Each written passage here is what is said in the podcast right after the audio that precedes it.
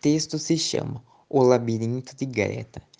Ele se passa com três integrantes do sítio do Pica-Pau Amarelo: Visconde, Emília e Pedrinho, onde viajam até o labirinto em busca de tia Anastácia.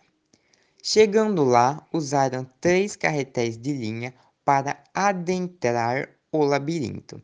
Eles andaram por vários corredores que não davam a lugar nenhum, até que depois de algumas horas acharam os aposentos do Minotauro. No centro havia uma espécie de trono onde estava o Minotauro. Então Emília mandou o Visconde ir até lá.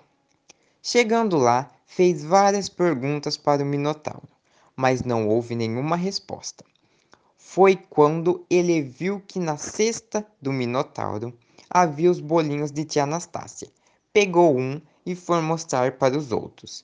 Foi então que eles souberam que tia Anastácia estava lá e foram à sua procura. O Minotauro é um livro infantil escrito por Monteiro Lobato e publicado em 1939. Ele relata as aventuras dos netos de Dona Benta na Grécia Antiga.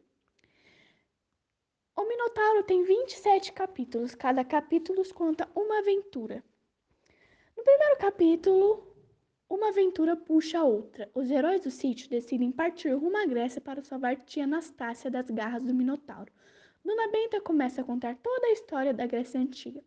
Segundo capítulo, rumo à Grécia, antes da viagem, Dona Benta revela um pouco da história do grande Péricles da beleza olímpica e dos deuses do Olimpo. É isso. O Minotauro é um livro que conta várias aventuras. Olá, dona, tudo bem? Aqui é o Gustavo, número 12 do oitavo ano B. E hoje eu vou ler o, um pequeno resumo, um trecho do Minotauro de Monteiro Lobato, O Labirinto de Creta. Foram despertar na ilha de Creta, onde logo descobriram um labirinto. Era um palácio imenso, com mil corredores disposto de tal maneira que quem entrava nunca mais conseguia sair, e acabava devorado pelo monstro, o Minotauro, só comia carne humana. Diante do labirinto, os três pica-paus pararam para refletir. Quem entra não sai mais e acaba no papo do monstro, disse Pedrinho. Mas nós sabemos o jeito de entrar e sair. E irmos desenrolando um fio de linha. Ah, se eu tivesse trazido um carretel! Pois eu trouxe três, gritou Emília, triunfalmente, e dos grandes, número 50. Deixe sua mala, Visconde. Abra. A mala foi descida e aberta. Emília tirou os carretéis e deu um a Pedrinho, outro a Visconde, ficando com o terceiro. Entraram no labirinto e foram desenrolando o primeiro carretel. Quando a linha acabou, desenrolaram o segundo, e quando a linha do segundo acabou, começaram a desenrolar o terceiro. Eram corredores e mais corredores, construídos da maneira mais atrapalhada possível. De propósito, para que quem entrasse não pudesse sair. Antes do terceiro carretel chegar ao fim, Emília sentiu a aproximação de qualquer coisa. Percebeu uma caatinga no ar. Disse ela baixinho, farrejando. O monstro deve ter os seus aposentos por aqui. Uns passos mais e pronto. Lá estava o Minotauro, numa espécie de trono, a mastigar lentamente qualquer coisa que havia numa grande cesta. Mas como está gordo, cochichou Emília. Muito mais que aquele célebre cevado que Dona Benta comprou do Elias Turco. Parece que nem pode erguer-se do seu trono. De fato, o monstro estava gordíssimo, quase obeso, com três papadas caídas. O seu corpanzil afundava dentro do trono. O que teria acontecido? Mesmo assim, era perigoso aproximar-se, de modo que, novamente, Emília recorreu ao Visconde. Vá lá, meu bem, chegue-se ao gordo e, com muito cuidado, peça informações sobre tia Anastácia.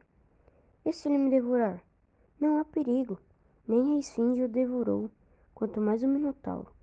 Só as vacas não devoram os sabugos, mas ele é touro, e os touros também comem sabugos. Menos este, que é antropófago. Vá sem medo. O Visconde arriou a maletinha e foi. Instantes depois voltaram. Então, Perguntou Pedrinho. Não fala, não responde. Perguntei por tia Anastácia e ele só me olhou com um olho parado, sempre mastigando uma coisa que tira daquela cesta. Isso, e mostrou o que havia na cesta. Somente até aqui. Então, dona Karina, esse foi o meu trabalho. Obrigado. Do Estirpe da Inese, oitavo A. Vou contar sobre a história do Minotauro. O Minotauro é uma figura mitológica criada na Grécia antiga com cabeça e cauda de touro num corpo de homem. Este personagem provou o, ima o imaginário dos gregos, levando medo e terror.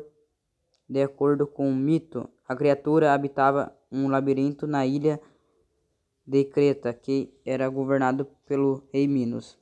Conta o mito de que ele nasceu em função de um desrespeito do seu pai ao deus da, dos mares, Poseidon. O rei Minos, antes de tornar-se rei da Creta, havia feito um pedido ao deus para que ele tornasse o rei, Poseidon. Aceita o pedido, porém pede em troca que Minos sacrificasse em sua homenagem um lindo touro branco que sairia do mar. Ao receber o animal, o rei ficou tão impressionado com sua beleza que resolveu sacrificar outro touro em seu lugar, esperando que o deus não percebesse. Muito bravo com a atitude, o rei Poseidon resolveu castigar o mortal. Faz o que a esposa de Minos, Pacifai se apaixonasse pelo touro.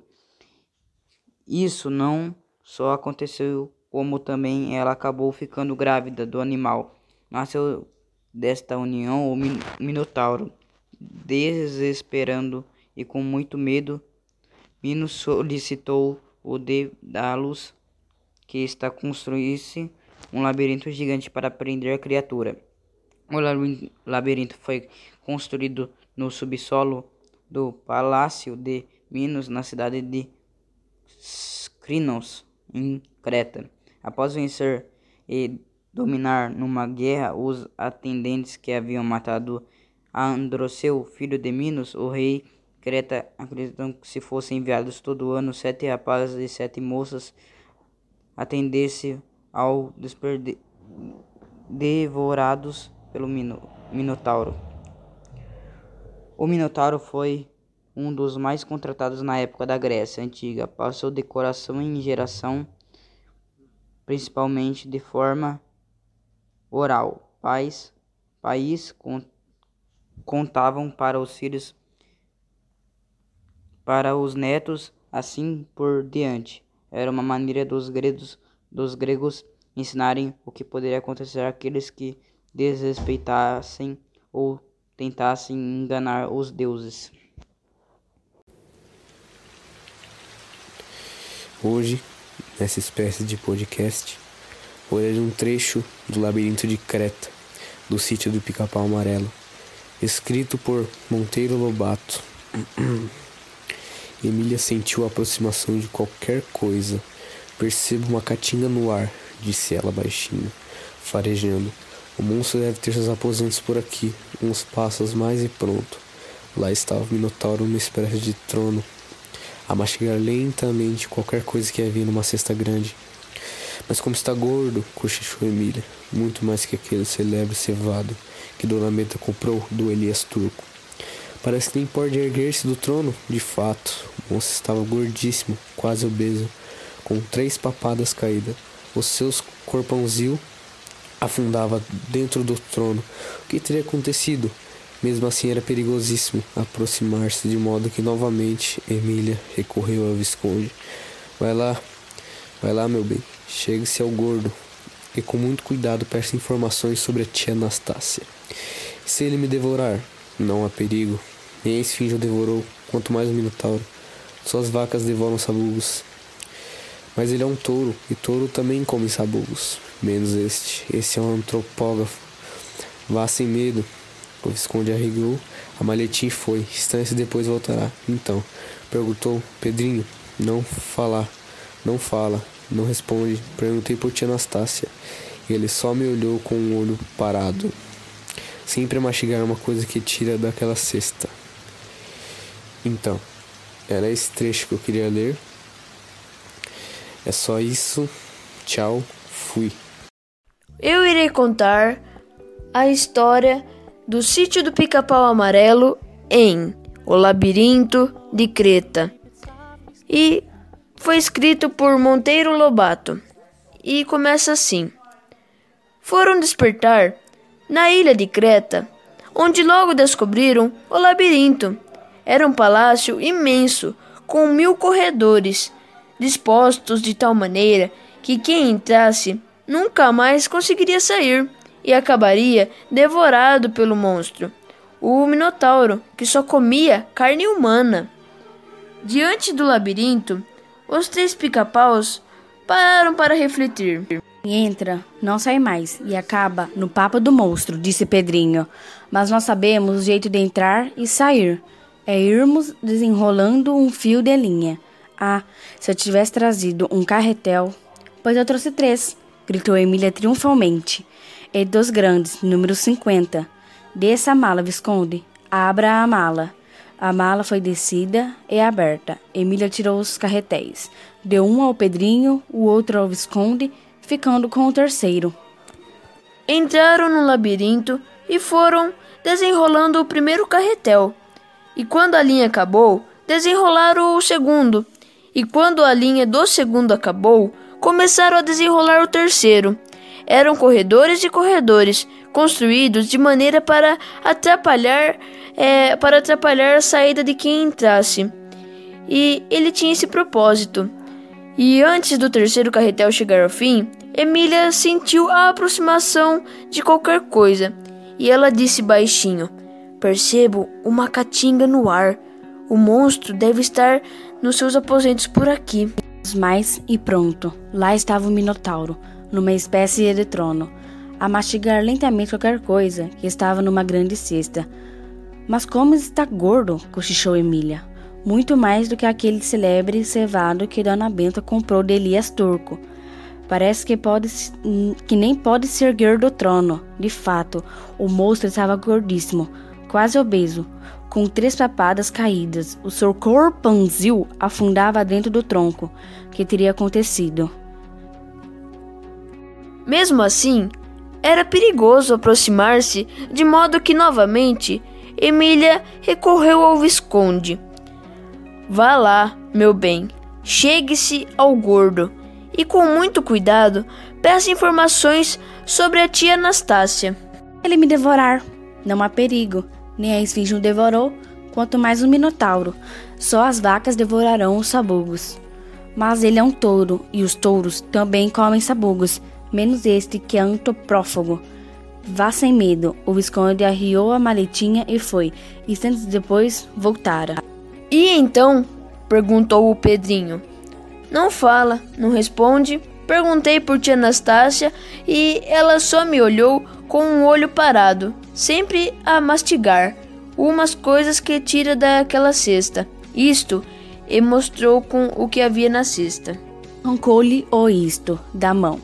Era um bolinho, era o bolinho de tia Anastácia. Que alegria! Aquele bolinho era a prova mais absoluta que tia Anastácia estava lá. E viva! Pe Pedrinho comeu o bolinho inteiro e lamentou que o Visconde só pôde trazer um. Vamos procurá-la com o resto da delinha que ainda temos, disse Emília, examinando o carretel. Ah, de ar.